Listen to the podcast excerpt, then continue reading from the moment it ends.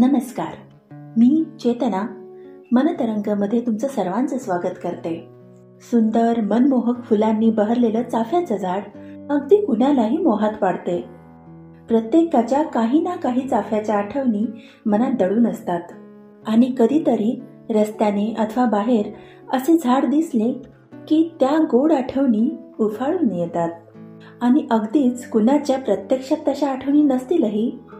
तरी देखील लहानपणी चाफा बोलेना चाफा चालेना या गाण्याने लहानपण मोहरलेलं असेलच नक्की.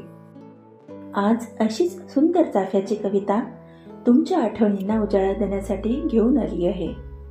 कवितेचं नाव आहे चाफ्याच्या झाडा आणि कवयित्री आहेत पद्मा गोळे.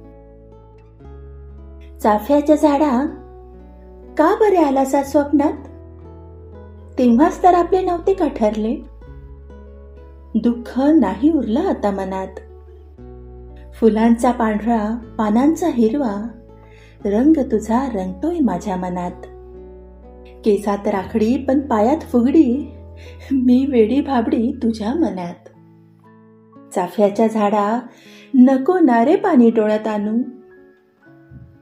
ओळखीच्या सुरात ओळखीच्या तालात. हातग्याची गाणी नको म्हणू. तुझ्या चाळ्यात एक पाय तळ्यात एक पाय मळ्यात खेळलोय ना?